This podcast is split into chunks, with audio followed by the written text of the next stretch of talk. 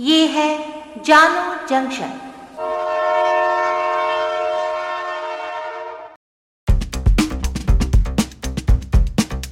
नमस्कार, आज है 12 जनवरी 2022 मैं हूँ पूजा वर्मा और आप सुन रहे हैं जानो जंक्शन पे Hindi news podcast, news rail. पहले मुख्य समाचार। प्रधानमंत्री नरेंद्र मोदी ने वीडियो कॉन्फ्रेंसिंग के ज़रिए तमिलनाडु में 11 नए सरकारी मेडिकल कॉलेज का उद्घाटन किया। भारतीय मुक्केबाज लवलीना बोरगोहेन को मिला असम में डीएसपी का पद। खराब मौसम की वजह से आज दिल्ली की 12 उड़ानें हुई रद्द। बिहार के बेगूसराय में 22 वर्षीय छात्र की हुई बेरहमी से हत्या। लद्दाख बॉर्डर पर चुशुल मोल्दो में भारत और चीन के बीच चौदहवें दौर की सैन्य बातचीत जारी। पंजाब में मुख्यमंत्री चन्नी दो सीटों पर लड़ेंगे चुनाव। राष्ट्रीय युवा दिवस और स्वामी विवेकानंद जयंती के अवसर पर देश के युवाओं के नाम प्रधानमंत्री नरेंद्र मोदी का संबोधन। अब समाचार विस्तार से।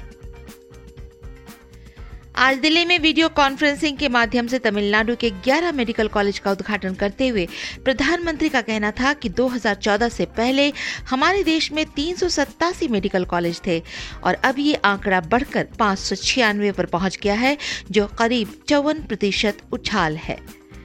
2014 से पहले बयासी हज़ार मेडिकल अंडर ग्रेजुएट और पोस्ट ग्रेजुएट सीटें थी, लेकिन अब ये आंकड़ा एक लाख अड़तालीस हज़ार है, जो करीब 80 प्रतिशत उछाल है।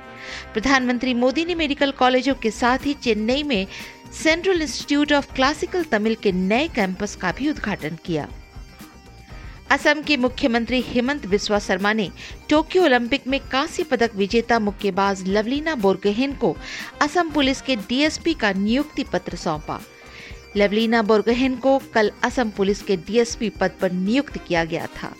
डीएसपी का नियुक्ति पत्र लेने के बाद टोक्यो ओलंपिक में कांस्य पदक विजेता मुक्केबाज लवलीना बोरगोहेन ने कहा कि मैं बहुत खुश हूँ कि असम पुलिस में रहकर मैं लोगों की सेवा कर सकती हूँ, लेकिन अब भी मेरा लक्ष्य खेल में देश के लिए मेडल लाना होगा।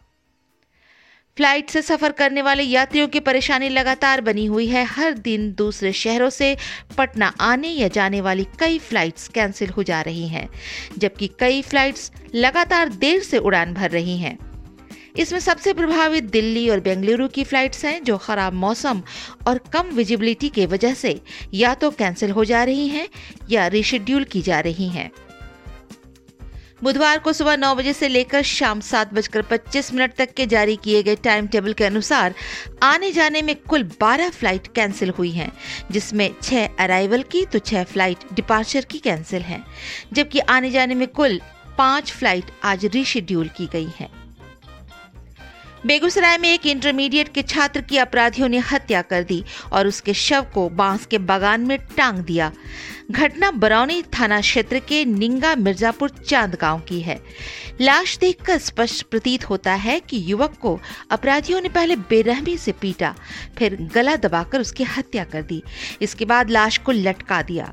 कारण बस इतना बताया जा रहा है कि छात्र ने मिट्टी काटने की सूचना ज़मीन के मालिक को दी थी। इतनी सी बात पर अपराधियों ने उसकी हत्या कर दी।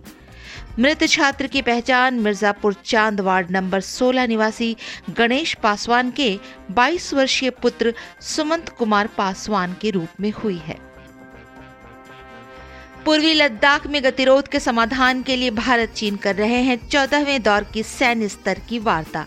इस बीच भारतीय सेना के चीफ एम एम नरवणे ने इस बातचीत को लेकर बयान दिया है कि कोर कमांडर स्तर की चौदहवीं वार्ता चल रही है और मुझे उम्मीद है कि आने वाले दिनों में हम इसमें प्रगति देखेंगे। हालाँकि आंशिक रूप से डिसएंगेजमेंट हुई है, लेकिन खतरा कम नहीं हुआ है। पश्चिमी मोर्चे पर विभिन्न लॉन्च पैड में आतंकवादियों की संख्या में वृद्धि वृद्धि हुई है और बार बार नियंत्रण रेखा के पार घुसपैठ के प्रयास किए गए हैं। ये एक बार फिर पश्चिमी पड़ोसी के नापाक मंसूबों को उजागर करता है। कैप्टन अमरिंदर सिंह के बाद पंजाब की ज़िम्मेदारी संभालने वाले मुख्यमंत्री चरणजीत सिंह चन्नी दो सीटों पर विधानसभा चुनाव लड़ने जा रहे हैं। हालाँकि कांग्रेस ने अब तक उम्मीदवारों की लिस्ट जारी नहीं की है। मीडिया रिपोर्ट्स के मुताबिक पार्टी बुधवार को सीईसी की बैठक के बाद पंजाब विधानसभा चुनाव के लिए पहली लिस्ट जारी कर सकती है। पंजाब के पहले दलित मुख्यमंत्री चरणजीत सिंह चन्नी ने चमकौर साहब और आदमपुर सीट से विधानसभा चुनाव लड़ने का फैसला किया है। बुधवार को इसकी घोषणा की जा सकती है। वहीं पंजाब कांग्रेस कमेटी के अध्यक्ष नवजोत सिंह सिद्धू के विधानसभा चुनाव लड़ने को लेकर अब भी सस्पेंस बरकरार है। पार्टी में एक खेमा ऐसा भी है कि वो सिद्धू को कैप्टन के खिलाफ चुनावी मैदान में देखना चाहते हैं। नए भारत का यही मंत्र है कम्पीट एंड कॉन्कर यानी जुट जाओ और जंग जीतो। ये संदेश आज प्रधानमंत्री मोदी ने स्वामी विवेकानंद की जयंती और राष्ट्रीय युवा दिवस पर युवाओं के नाम अपने संदेश में कहा। प्रधानमंत्री ने ये भी कहा कि आज भारत का युवा ग्लोबल प्रॉस्पेरिटी के कोड लिख रहा है। पूरी दुनिया के यूनिकॉर्न इकोसिस्टम में भारतीय युवाओं का जलवा है। भारत के पास आज पचास हज़ार से अधिक स्टार्टअप्स का मज़बूत इकोसिस्टम है। आज के लिए इतना ही। सुनते रहिए जानो जंक्शन पर न्यूज़ रेल।